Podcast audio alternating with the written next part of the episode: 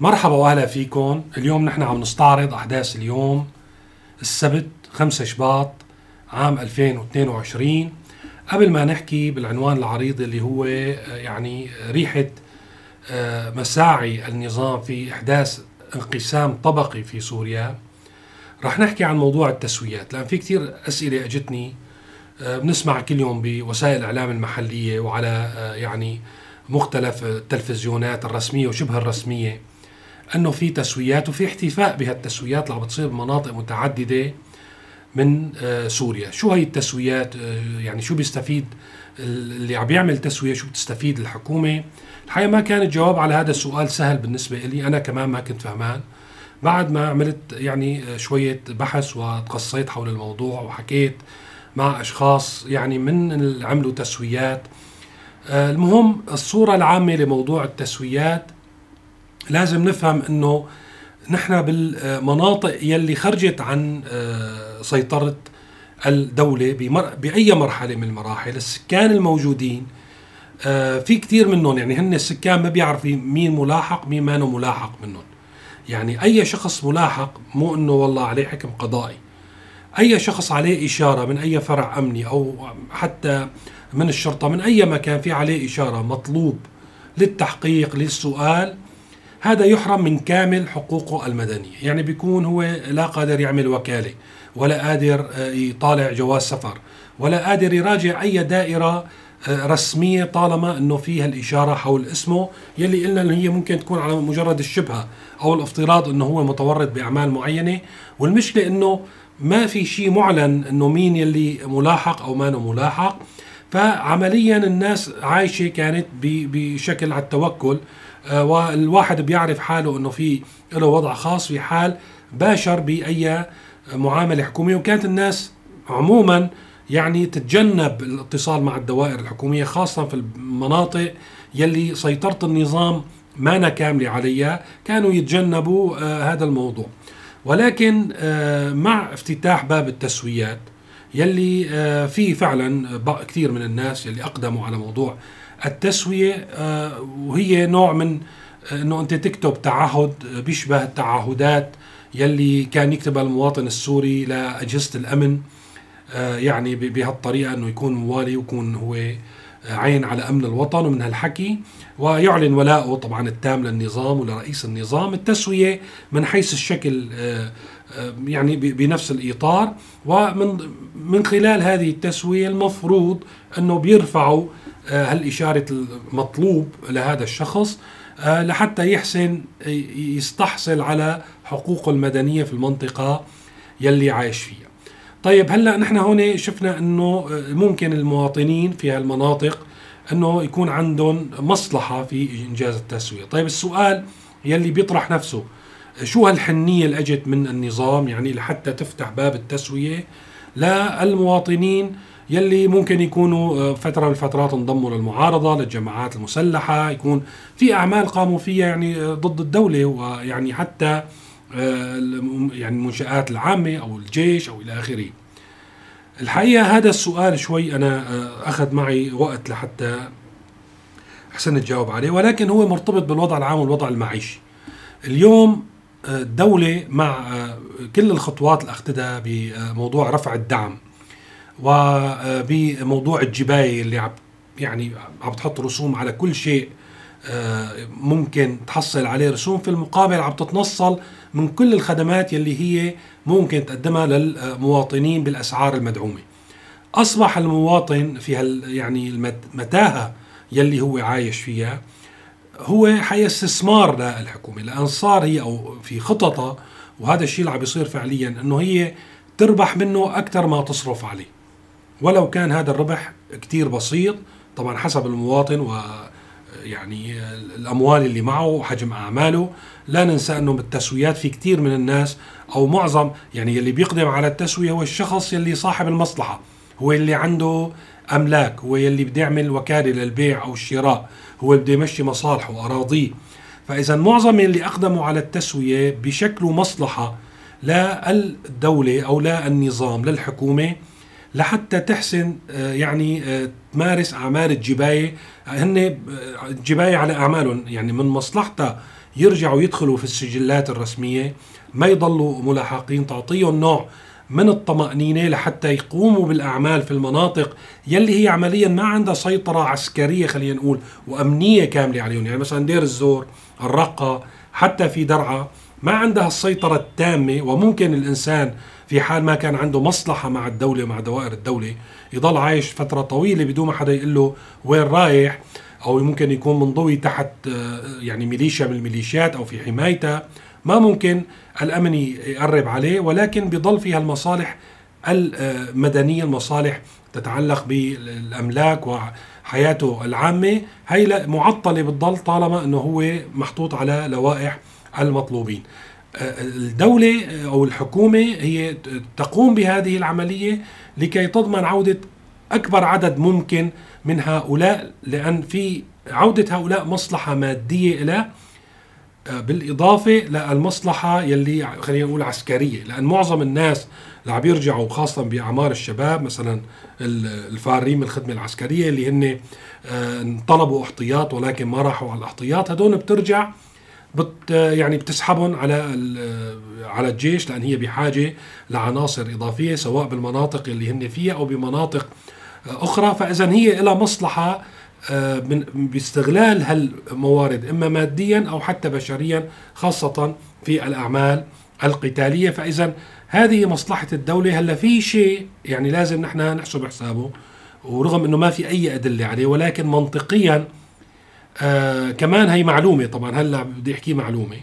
إنه يلي آه ما بيعمل تسوية وله أملاك في المنطقة الدولة أو الحكومة تضع يدها على هذه الأملاك. يعني ما ممكن التصرف فيها ومثل ما أنا ما ممكن هو يعمل وكالة لأي شخص لحتى يتم التصرف فيها. هلأ بعد ما تخلص كل هالتسويات طبعا في ناس ما راح يعملوا تسوية.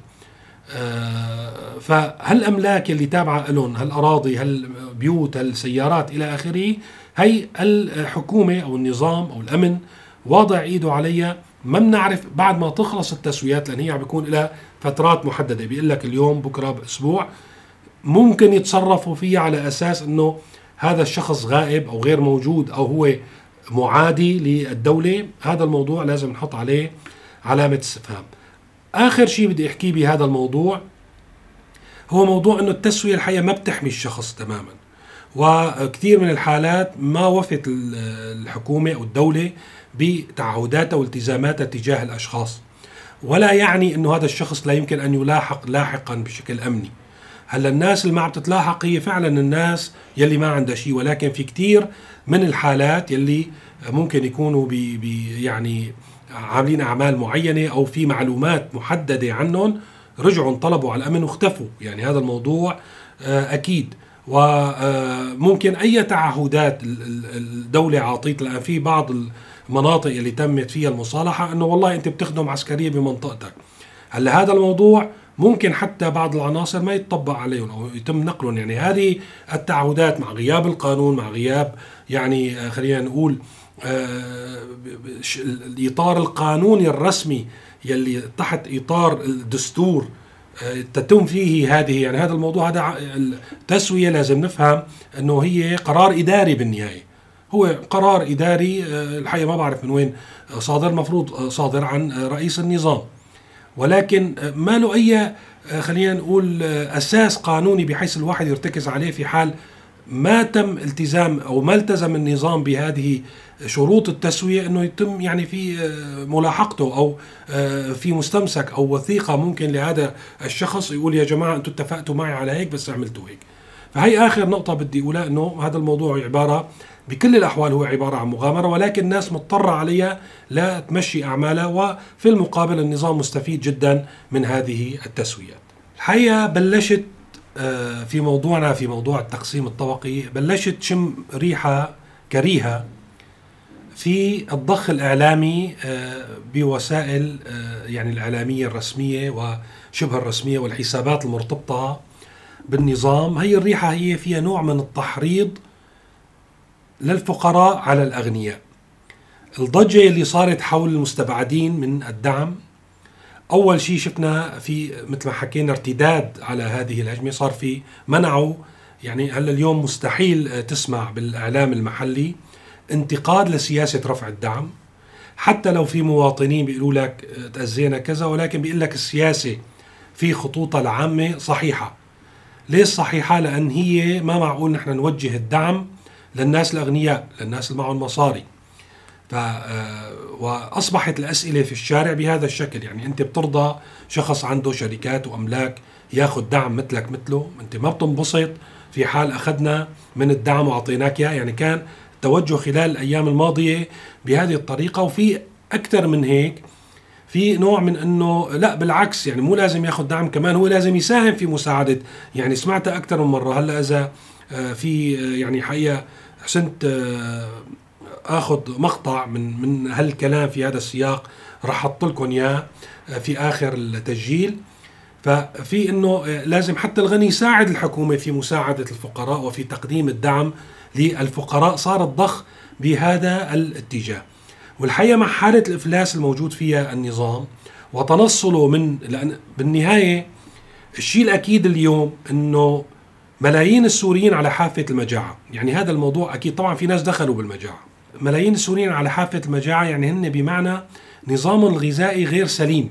هن عم ياكلوا ما يشبع فقط المعدة دون إنه النظر إلى القيمة الغذائية في الطعام. فشو بيتوفر قدامهم؟ خبز آه، إندومي آه، كاتشاب. يلي هو ما عاد آه، والله صار لازم يدخل لحمة وفروج وخضار وصار الموضوع عبارة إنه إملاء البطن وبالتالي هذا الموضوع طبعا آثاره كبيرة. حتى هذه يعني الحد الأدنى من هذا الطعام الذي يملأ البطن اليوم في ناس مهددة إنه تفقده مع استبعادهم مثلا من دعم الخبز.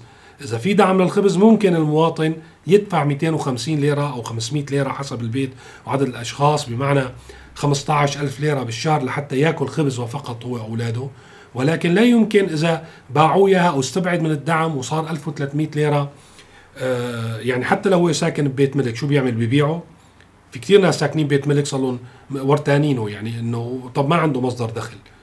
إذا باعوه ربطة الخبز ب 1300 ليرة معناتها إذا بده ربطتين حط 100000 حق خبز آه، فقط. هذا ما راح يشبعه وبالتالي عمل هالموضوع لازم حل يعني لازم نوجد له حل.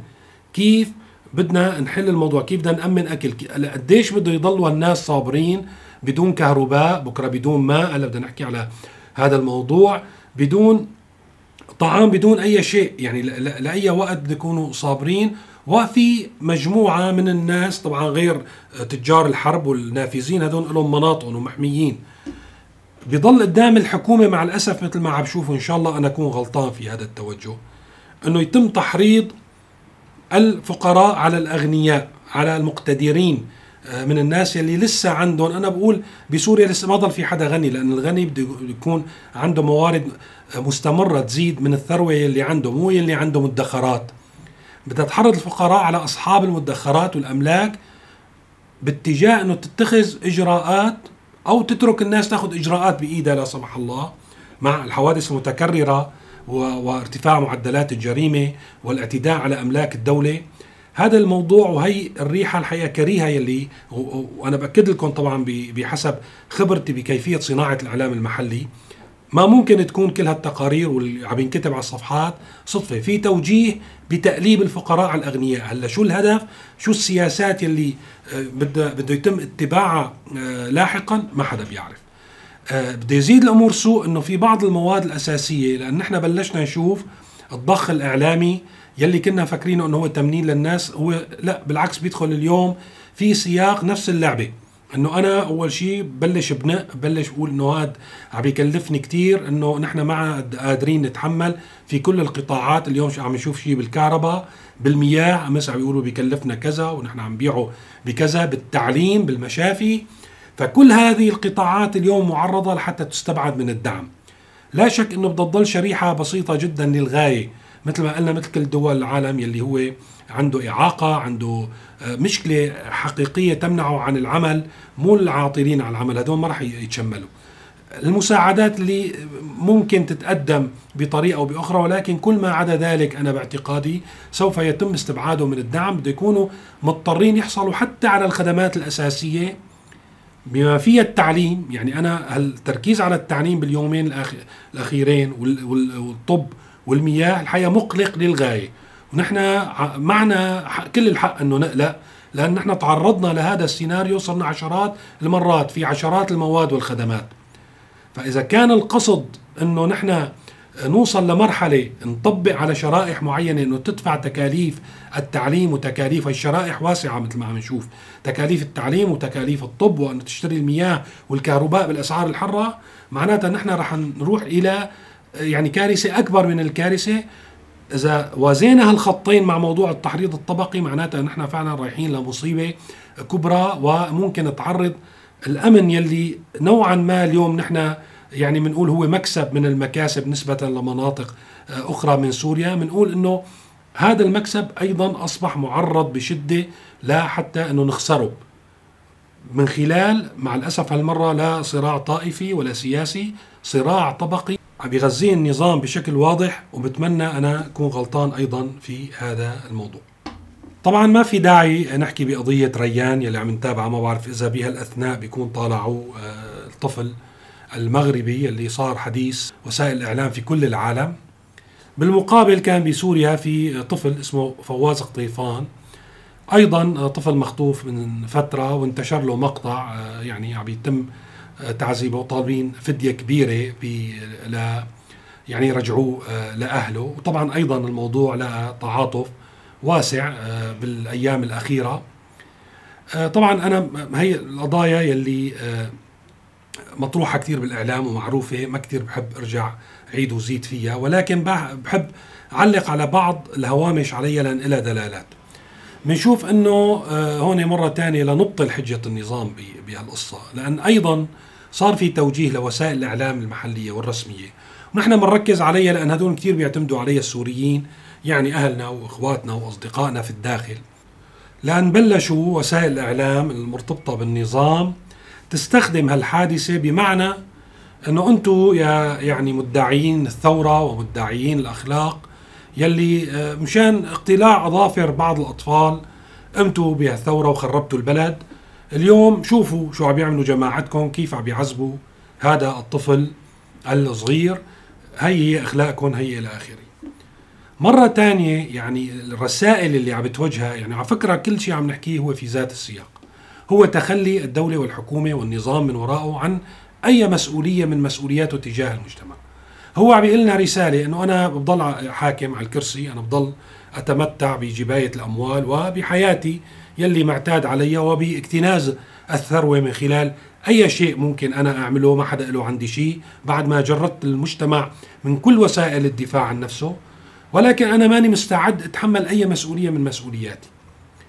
يعني ما بعرف مين قال للنظام ولوسائل الإعلام البوق يلي بتحكي باسمه أنه نحن والله مع هذه العصابة اللي خطفت الطفل أو من أيد اعمالها كل السوريين مهما كان انتماء المذهبي أو السياسي أو هل يمكن أنه يكون أنه في حدا من السوريين يدعم مثل هذا السلوك غير النظام نفسه؟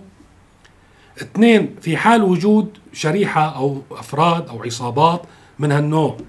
وطبعا آه، نحن بنعرف آه، ودبكنا بالانتصارات دبكنا كلياتنا بالانتصارات يلي حقق النظام بدرعا وشفنا المسؤولين عم يدبكوا والأمن عم يدبك والجيش عم يدبك وأهل درعا عم يدبكوا يعني مرغمين آه، في وعملوا مصالحات ولليوم في مصالحات وأخبار المصالحات في درعا والمحبة والسلام وإعادة الاستقرار والأمن أكثر من أي أخبار أخرى. ليش النظام ما بيتحمل مسؤوليته وهو الذي يتكفل في آه، يعني إنهاء معاناة الطفل فواز في درعا ولا بس النظام آه، قاعد محلل سياسي وفقط ينظر إذا صار في اعتداء بالحسكة بيطالع بيان من وزارة الخارجية. إذا صار في آه، اختطاف طفل بدرعا بيتمألس علينا وبيذكرنا بأخلاقنا الوسخه ببيانات بالإعلام. إذا صار في أزمات المازوت والنفط والخبز والمياه والكهرباء بيقول لك ما دخلني شوفوا البرة هني عاملين علي حصار. تنصل كامل من جميع المسؤوليات تنصل من المسؤوليات المادية يعني مسؤولياته الحقيقية الملموسة والأخلاقية أيضا. لأن مثل هاي البيانات يلي عم يطالعها هي تدينه بالنهاية. لأن كل مجتمع المجتمعات بالولايات المتحدة بأمريكا بسويسرا بالسويد في أي دولة مهما بلغ الرقيه في عصابات وفي ناس خارجين على القانون. هدول الخارجين على القانون لا يمكن وسم السكان والمواطنين بأخلاق هؤلاء. هدول خارجين على القانون. هدول مجرمين.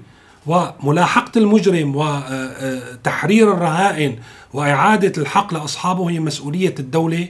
والدولة هي اليوم تنسحب من كل مسؤولية ملقاة على عاتقها وتصبح فقط عبارة عن جابي وجلاد لهذا الشعب مع الأسف. آخر شيء اليوم بدي أحكي عن موضوع قانون الجريمة يلي عم يتضح ملامحه. لأن حقيقة كان موضوع أنه والله هن بده يطالعوه لحتى يكمموا أفواه العالم.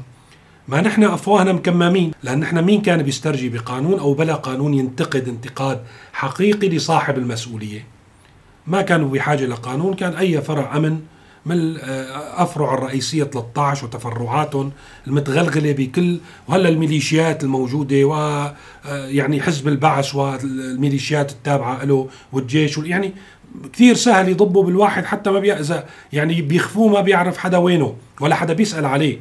فشو هالقانون يلي يعني طلع؟ طبعا في حال كان انتقاده لرأس السلطة أو للرموز. الحقيقة اكتشفت من خلال متابعة لأن أمس كان في خبر عن إلقاء القبض عن خمسة أشخاص في اللاذقية. وبعد ما تابعت القصة يلي ممكن أفرد لها تسجيل خاص أنه هذا القانون عمل ليحمل فاسدين من صغار يعني النافذين. يعني الحرامية الكبار هدول محميين كل عمرهم ولكن مثلا بتلاقي بمؤسسة معينة بإدارة عامة بوزارة في مجموعة من الحرامية ممكن تكون من, من الوزير وأنت نازل من مدير المؤسسة وأنت نازل. صار في بالفترة الأخيرة موضة خلينا نقول من ناس ما بعرف شو أسبابهم أنا ما بدي أقول الناس اللي عم ينشروا بريئين ولكن بفعل, بفعل الصراع يلي عم يصير داخل هذه المؤسسات صاروا في ناس تكشف ناس تانيين. والحادثة الأخيرة تتعلق بمؤسسة التبغ باللاذقية. يلي صار في أشخاص يكتبوا عن السرقات وعن ملايين الليرات يلي يوميا يتم يعني سرقتها من هذه المؤسسة.